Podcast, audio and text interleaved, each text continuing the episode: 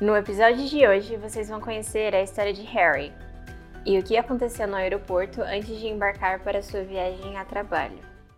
Last winter, I traveled to the USA for the first time. It was a cold but sunny day when I got into the airport to go through customs. My girlfriend went with me to the airport to say goodbye. I would spend only one month there because of work. Conferiu se não havia esquecido nada e se seus documentos ainda estavam todos ali.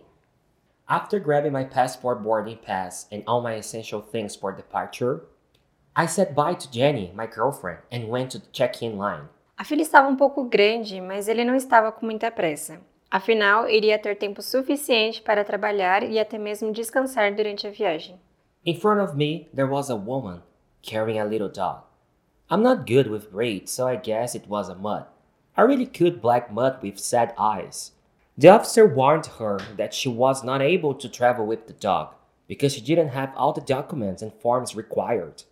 A mulher colocou a caixa de transporte em que o animal estava em cima do balcão e ficou uns minutos pensando no que faria.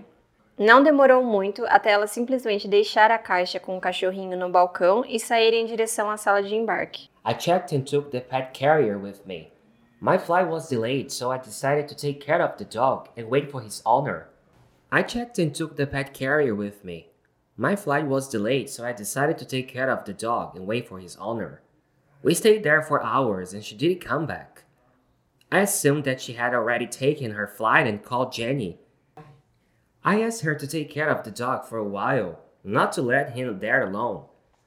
I gave my phone number to the security officer in case the woman decided to come back and take the dog, but she never did.